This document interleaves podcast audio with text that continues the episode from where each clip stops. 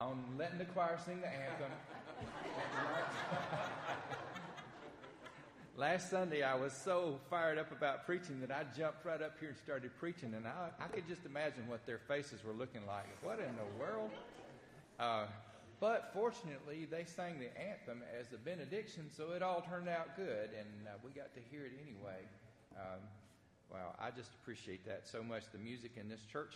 And I appreciate you for being here. Even if you're joining us as live stream today, I want to welcome you and say how glad we are to be with you today.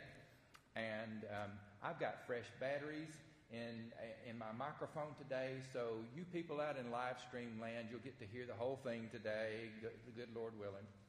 Uh, First Tim, uh, excuse me, First Peter chapter four, verses seven through eleven. If you want to turn over there, if you want to follow along on the screen, fourth chapter, First Peter verses 7 through 11 today. The end of all things is near. Therefore, be serious and discipline yourselves for the sake of your prayers. Above all, maintain constant love for one another, for love covers a multitude of sins. Be hospitable to one another without complaining. Like good stewards of the manifold grace of God, serve one another with whatever gift each of you has received. Whoever speaks must do so as one speaking the very words of God. Whoever serves must do so with the strength that God supplies, so that God may be glorified in all things through Jesus Christ. To him belong the glory and the power forever and ever. Amen. The word of God for the people of God. Thanks be to God. It's been several years since I've been to Disney World. Have any of y'all been to Disney World recently? Um, I think uh, back in December.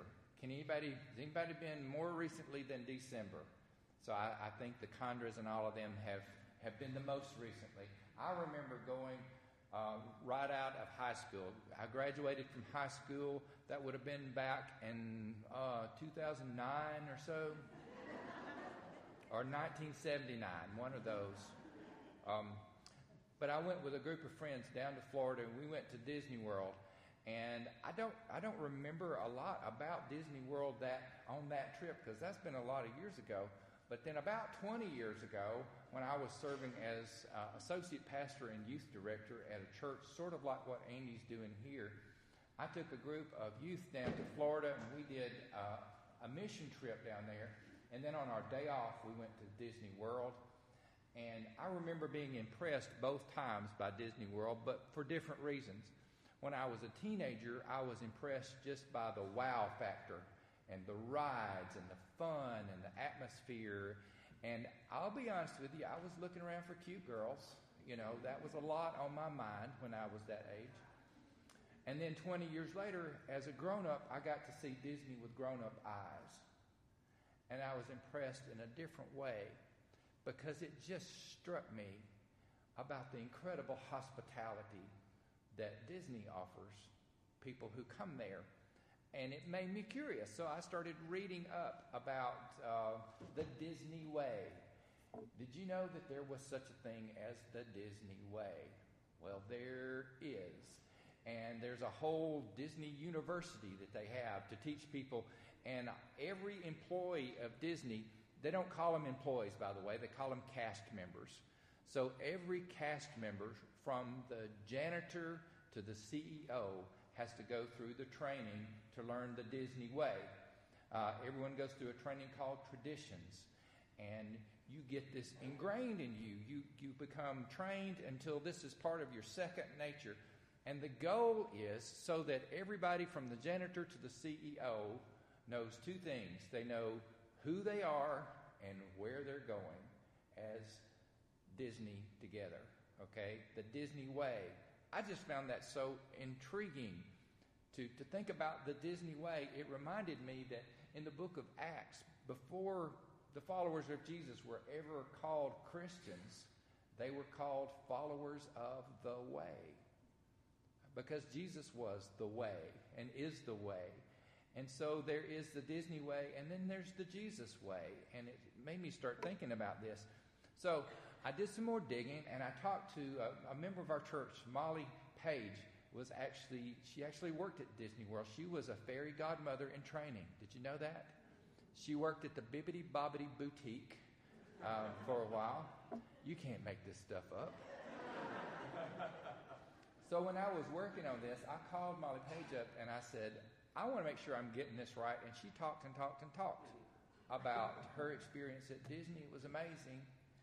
And I said, okay, well, I'm going to talk about some of the fundamentals of the Disney way. And we talked about this. And here, I'm just going to use three of the, of the 10 fundamentals of the Disney way because I want us to think about how they're relative to, to my I Have a Dream series I'm doing this month.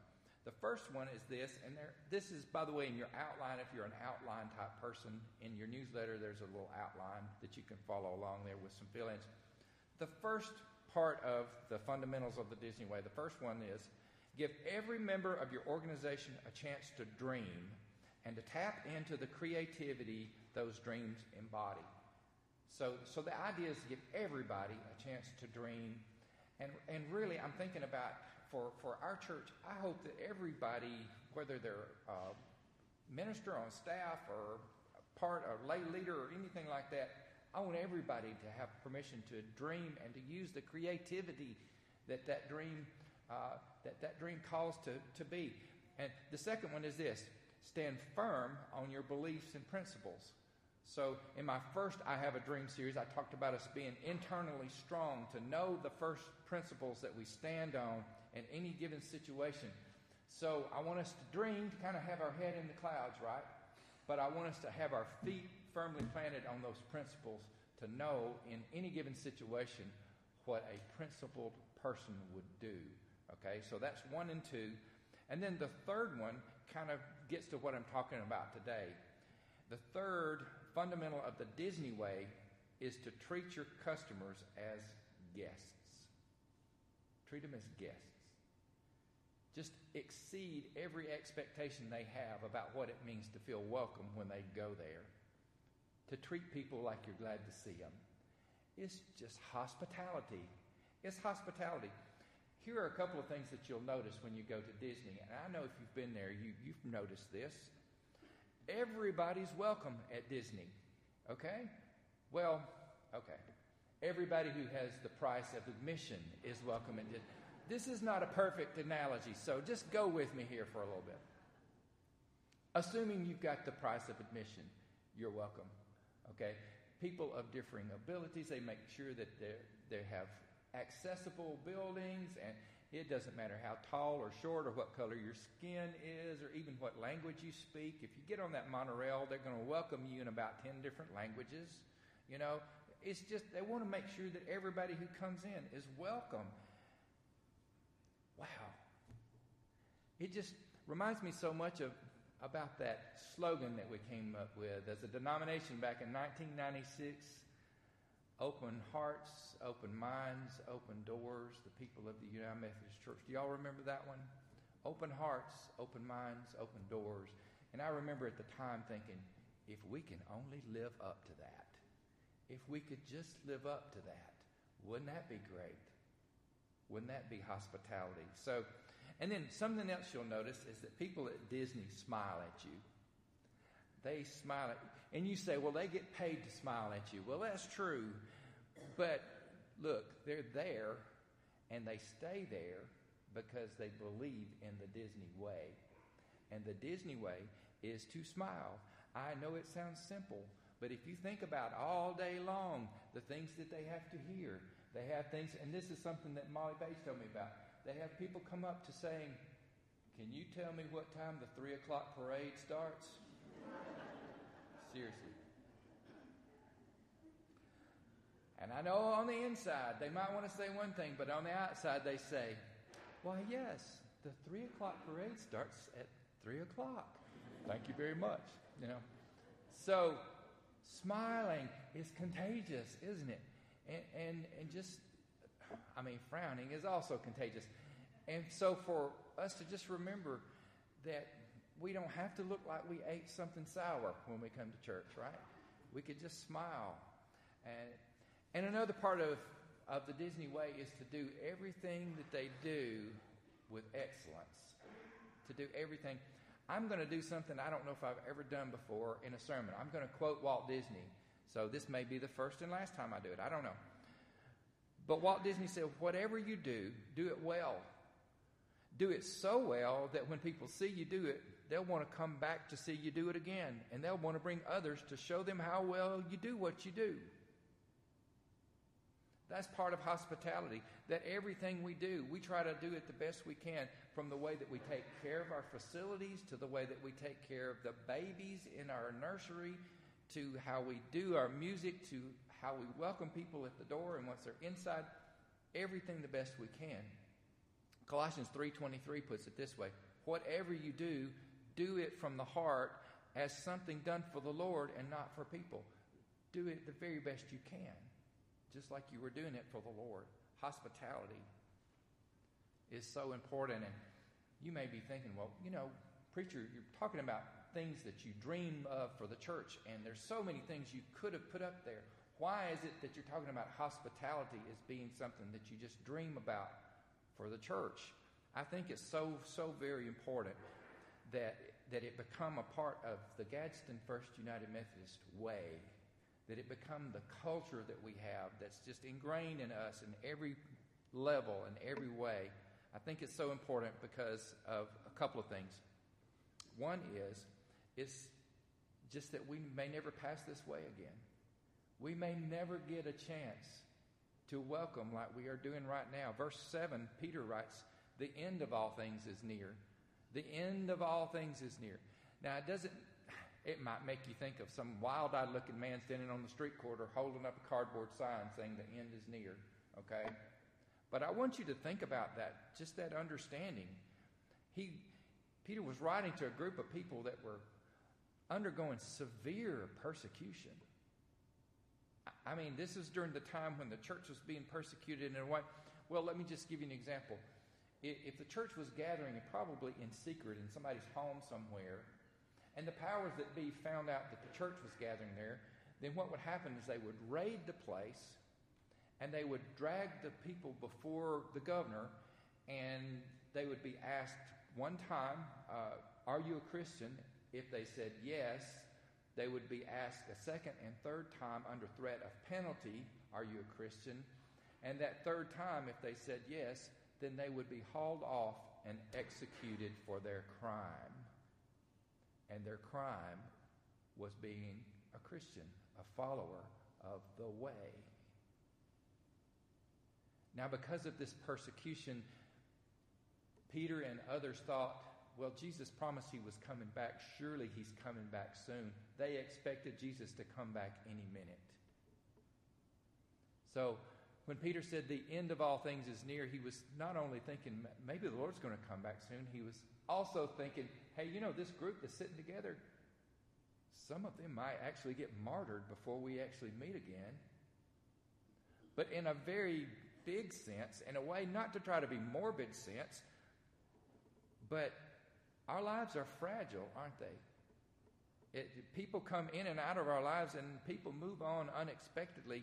And if we keep the mentality of this chance that we have right now, we may not ever get it back again it really would affect how we greet people who come in and out of our lives. And the point is this take nobody for granted. Not your parents, not your spouse, not your children, not your friends, not the person you see sitting beside you in church, not your church itself. Take nothing for granted. Hospitality. Another reason for hospitality is we could be entertaining angels or even Jesus himself. A couple of passages of scripture about this. Hebrews 13 2. I bet you've heard this before. Do not neglect to show hospitality to strangers, for by doing so, some have entertained angels without knowing it. And then that, that famous parable that Jesus told in Matthew chapter 25 about the the sheep on one side and the goats on the other. And I just read a portion of that. Then the righteous answered him, uh, Lord, when was it that we saw you hungry and gave you food, or thirsty and gave you something to drink? When was it that we saw you a stranger and welcomed you, or naked and gave you clothing? And when was it that we saw you sick or in prison and visited you? And the king will answer them, Truly I tell you, just as you did it to one of the least of these who are members of my family, you did it to who? To me. I just finished a, a really wonderful book entitled The Man on the Mountain by Susan Trott. And it's about a holy man named Joe. And he lived in a hermitage at the top of a mountain in a country far away. At first, he was all alone. He went up and built his tiny hermitage, and he lived there as a hermit. Uh, but eventually, people started going to Joe to, to get his advice and to learn from him. So he would have people that come up and stay for a couple of months with him. Sometimes he'd have people that would come up and stay for a couple of years with him. And when they did, when they stayed with him for an extended time, then they had to follow the, the way of the monks. And they all shaved their heads and they all wore the same colored robes so that they were really indistinguishable. They all did the same chores. They took turns, rotated around, and, and they all uh, contributed and they all took turns going down the long mountain path to the village to get supplies and hauling them back up. The only real difference is that when Joe, the holy man, went down mountain to get supplies, he always went to the village park and played with the children for a while and, and made them laugh before he went back up the mountain. So word eventually got out that there was a holy man on the mountain, and so people from all over the world started flocking to the holy man.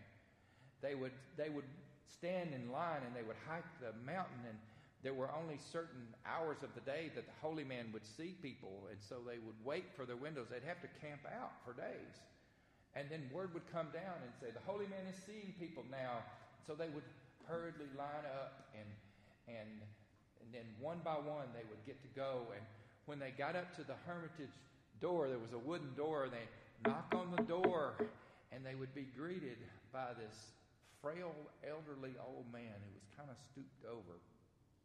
And assuming him to be the, the caretaker or, um, or the servant, um, they would hear him say these words Can I help you?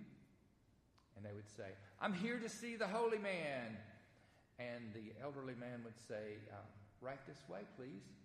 And he would lead them through the hermitage to the back door.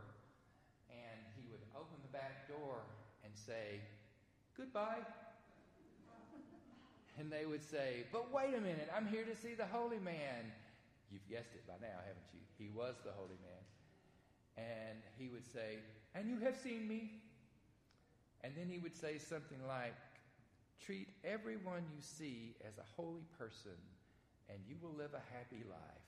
Goodbye. And out the door, close the door, and go to the next person in line. Um, so I want you to think for just a minute. I want you to take just a minute and look at the person sitting next to you on both sides. Okay, I know your mom probably taught you it was rude to turn your head and look around in church, so I'm giving you permission to temporarily do that. Look behind you if you want. Look at that person.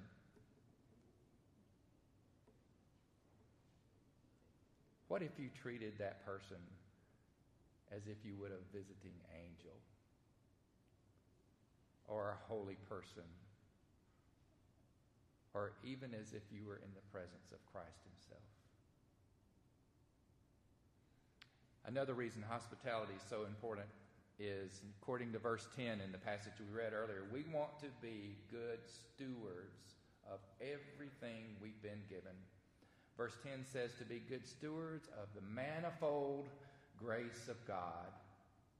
Just take a moment with me and think of the kindness and the grace and the love and the acceptance and the forgiveness that we have received from the Lord. How much of that have we received? Just a little bit or manifold? Manifold, right? What kind of welcome does the Lord give us? I want you to think about if we were going to if we were going to put this out there in sign language or signals or something, how much would it be? Would it, would it look like this? Would it look like this? Or would it look like this? Or would it look like this? What do you say? Like this, right? How much, how manifold is His grace and His welcome toward us? Um, we have received from Him. The word steward in verse 10 is a really cool word. It's a mashup of two Greek words that means house and to administer. The idea is that a steward is a person whose job it is to manage the affairs of the house or the city or whatever it is they've been given in charge of. So a steward's like a caretaker, a steward's like a treasurer, if you will. And whatever it is that has been entrusted to that person, the question is are you going to take good care of it or are you not going to take good care of it? Are you going to manage it well or are you not going to manage it well? So if the treasure we have received is hospitality and kindness and love and accepted and forgiveness and all of the things that God, plus all of our gifts and our talents and our abilities and all that, if all of that is treasure given to us by the Lord and we have that, are we going to manage it in a way that is pleasing in the eyes of God? Or are we going to take it and bury it in the backyard? Or what are we going to do with it? What are we going to do with it? And so the way of the world says if you give something away, then you have less of it. Right? If you give it away, then you don't have as much. But the kingdom of God teaches something different. And this is kind of the last thing we need to remember about hospitality is because the more you give hospitality, the more blessings come back on you. The more you give it away, the more you're blessed with it. The book I mentioned earlier is uh, The Man on the Mountain. The holy man, one day when he went down to the village, he was talking with a group of kids in the park in the village, and two of the kids were, had just had a fight. And he told them, You need to be kind to each other. And the kid looked at him and said, Why? Why should I be kind to her? And Joe didn't know what to say. He thought, well, how can I explain this in a way that will be understandable to kids? And the only thing he could come up with was this. He said, because it's good luck to be kind. It's good luck to be kind. And I, I think that's a little bit of a stretch. I don't necessarily think about luck as much as I do blessings. And I'll just say this it's a blessing to be kind, it's a blessing to be hospitable. It comes back on you. 1 Kings chapter 17 is a story about the time during the prophet Elijah when there was a famine in the land, right? And God told Elijah to go to uh, Zarephath and that he would meet a widow there and that the widow would give him something to eat. So he travels to Zarephath, and he gets there and sees a widow with her young son, and they're gathering up sticks. And they're gathering up sticks so that they can prepare a little cooking fire and so that they can eat some bread. Um, and so Elijah goes up to the woman and asks him to give her, ask her to give him some water to drink. And she gives him a drink of water. And as she's walking away, Elijah says this he says, Oh, yeah, and while you're at it, could you make me a little bread to eat? And the widow looks at Elijah and says, Well, you know, there's a problem with that. Because you see, I don't have any bread on hand. There's a famine in the land. And the reason I was gathering these sticks in the first place is what I'm planning to do. I've got a handful of flour and I've got a little bit of oil. And what I was going to do is I was going to go home and I was going to make a little cake of bread for me and my son. And then after that, that was going to be our last meal. Because after that, we just die. There's nothing left.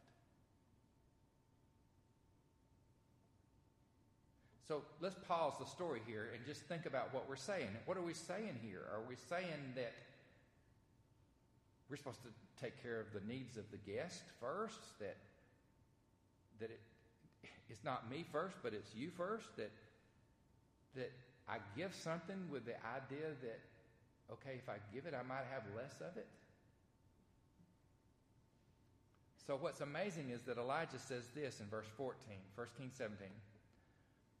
Elijah said, For thus says the Lord God of Israel, the jar of meal will not be emptied, and the jug of oil will not fail until the day the Lord sends rain on the earth. Hospitality is one of those things when you give it away, you don't have less of it, you have more of it. When you bless somebody in that way, it doesn't diminish what you are, it increases what you get as a hospitable church, we do that by, by maintaining the constant love for each other. In verse 8, it says, Love covers a multitude of sins. Aren't you glad of that?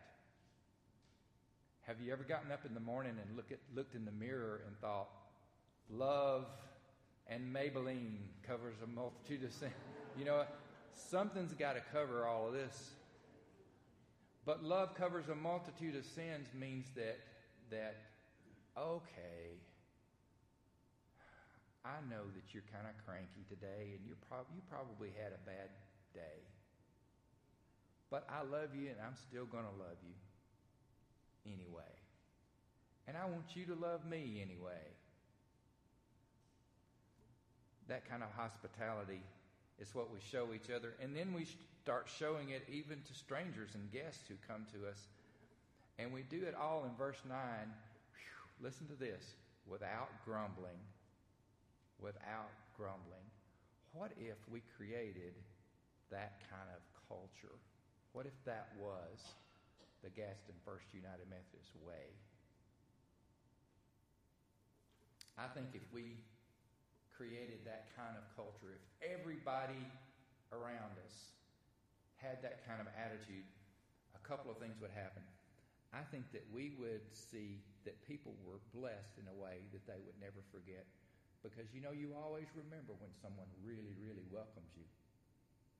Um, when I was working on this sermon, I asked some, I asked on Facebook, okay, I admit to you, I have a love and hate relationship with Facebook. Some days I love it, some days I hate it. But on this day, I wanted to use it as a tool so I said, Hey, I'm working on a sermon on hospitality. Uh, tell me about a time that you experienced real hospitality. And I got a lot of different things. A lot of people uh, told me about experiences that they had. I can't share all of them. I want to share one of them because I thought it was kind of cool. Um, a friend of mine named Deanna was talking about when she was a teenager, and uh, she was out with a group of her friends rolling yards. Do y'all know what I'm talking about when I say rolling yards? Now, some of my friends who live in other parts of the country were like, What are you talking about, rolling yards? Y'all know, though, rolling yards, toilet paper, that kind of thing. So they were rolling yards, rolling yards of, of this popular football player. You know, Deanna was a cheerleader, popular. And, and where I grew up, rolling yards was kind of like a badge of honor. You, you didn't roll the yards of people you didn't like, you rolled the yards of people that you liked. You know, it was kind of like hey. So uh, they were, I reminded my kids of that one time when they were picking up toilet paper from our yards. It's because they like you. So they're rolling yards of this popular football player, and all of a sudden, the porch lights come on, out comes mom and dad, they're busted, right? Everybody's running, running away. And Deanna steps in a hole in the yard and turns her ankle and is down. She's down for the count. She's not going anywhere. Her friends ran away. Thank you very much, friends, right? Left her laying there crying in the yard. And so, owners of the house, they come and they find her and they pick her up and they dry her tears and they give her a hug and they help her back in the house and they sit her down and they put ice on her ankle and they give her some hot chocolate and they call her mama. All these years later, I have to tell you, Deanna is no longer a teenager. She has teenagers of her own. But all these years later, she remembered what they did for her I saw a sign in an office one time, and I thought, I thought it was really, really true. It says, People will forget what you do, they will forget what you say, but they will never forget how you make them feel. And that is the blessing that comes back on you because hospitable t- people tend to be happy people. It's really true. Being hospitable, being welcoming. Welcoming churches are the ones who get a chance to welcome more people, right? Welcoming churches are the kind of churches that get to make new disciples because people come and they see them and they feel in them the welcoming embrace of Christ. That is the dream. That's what my dream is that that can be our way. So,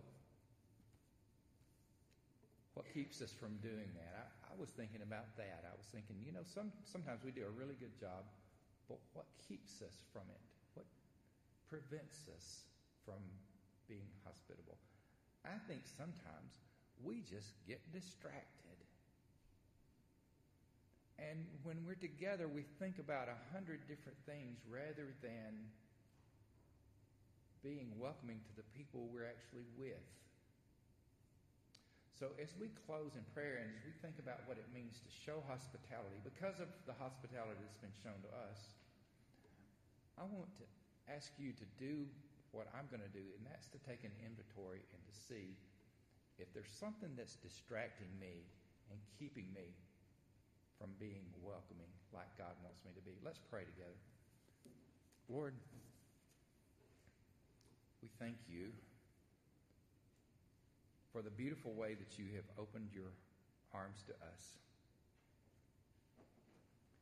Thank you for the reminder that we may never pass this way again, that we may be rubbing elbows with angels. So help us, Lord, with that in mind, to make it our way to show hospitality. Not just a little bit, but just extravagant hospitality. In Jesus' name we pray. Amen. Our closing hymn today is number 300.